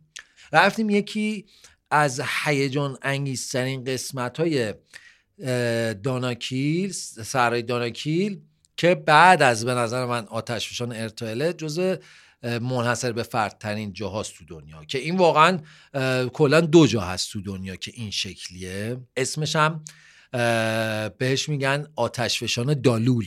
کلا دو تا نقطه تو دنیا هستش که این سبکی هن. یعنی از زیر زمین همون گفتم زیر این دریاچه نمک دیگه. از زیر زمین به خاطر فشاری که توی لایه زمین زیر زیر زمین هست حالا من تخصصی ترش نمی کنم چون خیلی وارد نیستم ولی چیزی که سطحی خوندم در همین حده. اون فشاری که از پایین ایجاد میشه وقتی این آب میاد به سطح می‌رسه کلی اون منطقه کلی املاح داره. این قسمت دالوله که دارم میگم. کلی املاح داره. املاحی مثل روی مس آهن فسفر.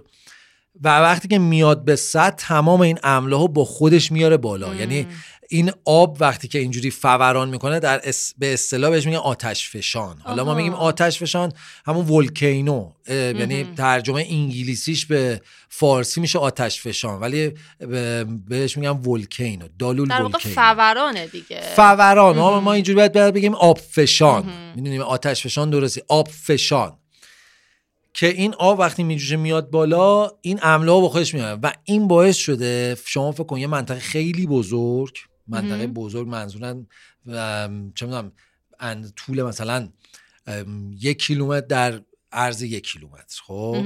حالا شاید هم یه ذره این کوچیک‌تر ولی تو همین چشمی همین ابعاد. که فکر کن شما تمام این منطقه رنگیه. یه رنگ های مختلف. قرمز سبز آبی فسفوری به خاطر همین به خاطر املاح مثلا قرمزش به خاطر آهنه. سبزش به خاطر رویه. نارنجیش به خاطر مسه. سول این چی میگن؟ سولفورش به سبزش به خاطر سولفوره که اونجا با آب که ترجمه میشه اسید سولفوریک. یعنی مثلا یه جوری بود که ما من یه قطرش یه جا پامو روی سنگ گذاشتم افتاد رو پامو داشت سوراخ می‌کرد. سری با دستمال و آب و اینا البته آب که نباید بریزی. یعنی یه جوری اونجا خودشون یه مایعی داشتن دادن من سریع زدم که اون اثر سوختگی از بین بره. یعنی خیلی با احتیاط. بعد یه قسمت بود که باید ماسک می‌زنیم نفس اون رو حبس می‌کردیم که رد بشیم. چون این گاز اسید سولفوریک داشت میومد می‌رفت تو ریامون ولی یکی از واقعا جز یکی از زیباترین نقاط این منطقه حتی می‌تونم بگم دنیا. شما فکر کن یه کوهی رو ببینی که ده تا رنگه. بعد همینجوری داره از نقاط مختلفش آب اینجوری اینجوری آب فشان داره میاد بالا. یکی یکی یک دونه اینجا تو دنیا این شکلی یه دونه هم توی آمریکاه. واقعا به نظر من چیزیه که به نظر من کسایی که واقعا عشق طبیعت دارن حتما باید برن ببینن تجربه کنن. و خیلی جذاب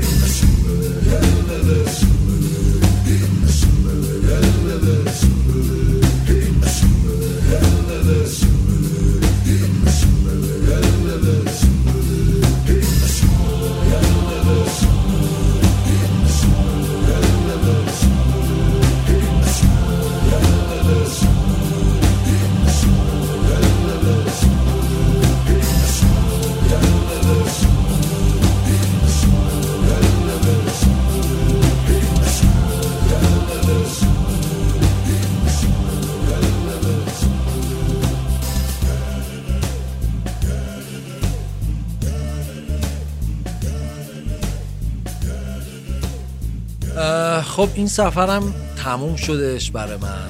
یه سفر پر از خاطرات خوب پر از اتفاقات هیجان انگیز و جالب بود واسه من و خیلی لذت بخش بود. در کنار این همه سختی که داشت در کنار این همه اتفاقات عجیب غریبی که افتاد واقعا خیلی چیزا من یاد گرفتم. اینو یاد گرفتم که قدر تک تک اون لحظاتی که هستشو بدونم. یه جایی بود که مثلا من لحله یه قطره آب خونک انتظار دنبال یه قطره آب خونک بودم. دنبال مثلا این بودم که یه دوشی بگیرم خونک بشم.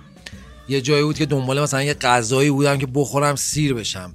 ولی با تمام این بالا پایینا در تمام لحظات سعی کردم که لذت ببرم. منم به شما پیشنهاد می‌کنم که هیچ وقت همش دنبال مقاصد مثلا خیلی آنچنانی و خیلی مثلا معروف مثلا جایی که همش شناخته شده است و اینا زیاد نباشید. خیلی جایی هستش که مثلا مثلا همین اتیوپی انقدر شناخته شده نیست ولی انقدر وقتی می‌بینی تو دلش چیز جذاب و جالب و عجیب و باحال داره شاید بشه همینا بهترین خاطرات تمام سفراتون. من مطمئنم که سفر اتیوپی من بین خیلی از جای دیگه که رفتم هنوزم که هنوزه یکی از خاطرات خیلی خیلی خوب و قشنگه که داشتم و دارم. و فکر کنم خواهم داشت دیگه.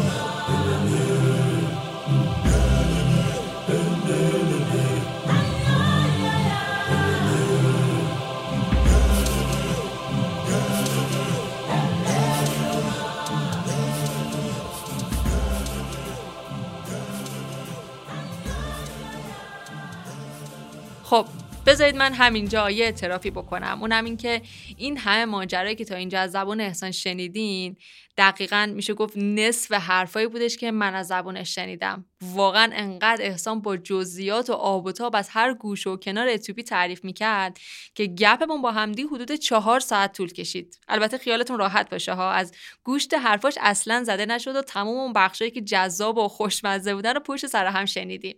یه بخشی که نشد ازش حرف بزنیم بخش سوقاتی های اتیوپی یا حالا بهتر بگم چیزایی که نمادین ما رو یاد اتیوپی میندازه است. یکی از اولین چیزایی هم که توی اتیوپی به چشم هر گردشگری میاد زیورالات دستسازیه که خود مردم اتیوپی می‌سازن و استفاده هم می‌کنن.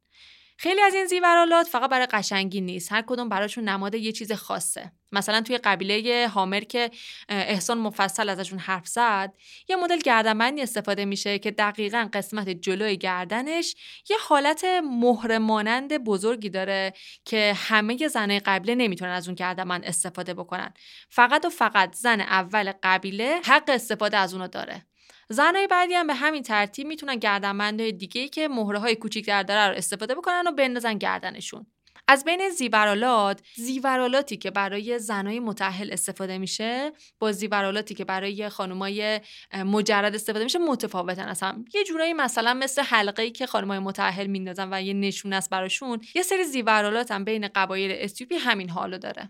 یه چیز دیگه ای که قطعا می‌تونه نماد جذابی از کشور اتیوپی باشه همون بشقابای گلی و چوبیه که زنای قبیله مرسی توی گوش و لبشون میذاشتن. حالا البته نه برای این استفاده برای ماها ولی خب حالا می‌تونه یه چیز نمادین جذابی باشه.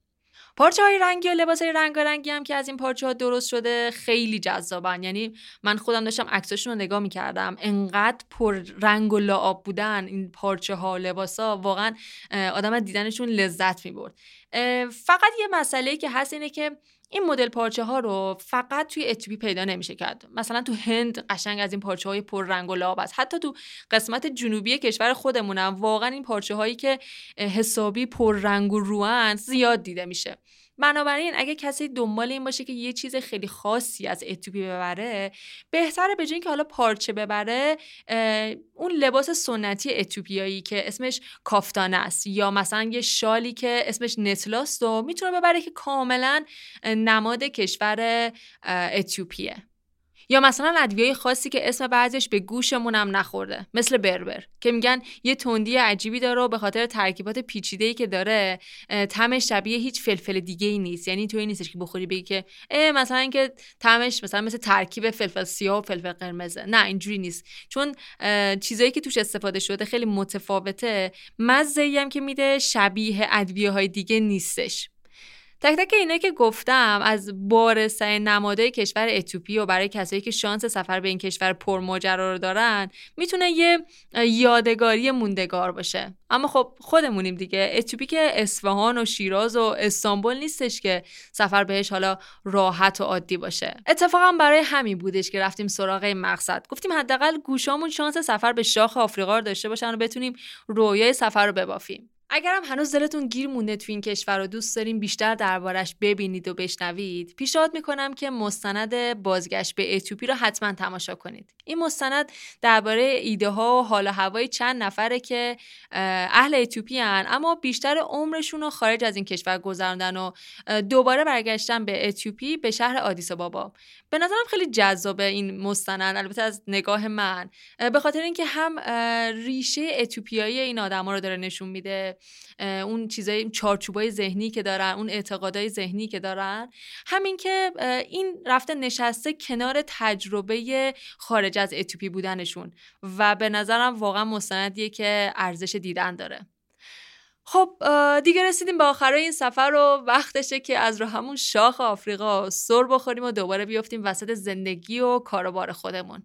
البته که این روزا ساعت واقعا داره تو میگذره. نمی‌دونم حداقل برای من که اینطوری بوده. مطمئنم چشم رو هم بذاریم رسیده به آخرای خورداد و دوباره قراره یه سفر تازه رو با هم شروع بکنیم و هم سفر هم بشیم. پس هر جا که هستین و دارین صدای منو میشنوین subscribe مون کنین تا از اپیزود بعدیمون. اصلا جا نمونین. تا سفر بعدی دمتون گرم و سرتون سلامت.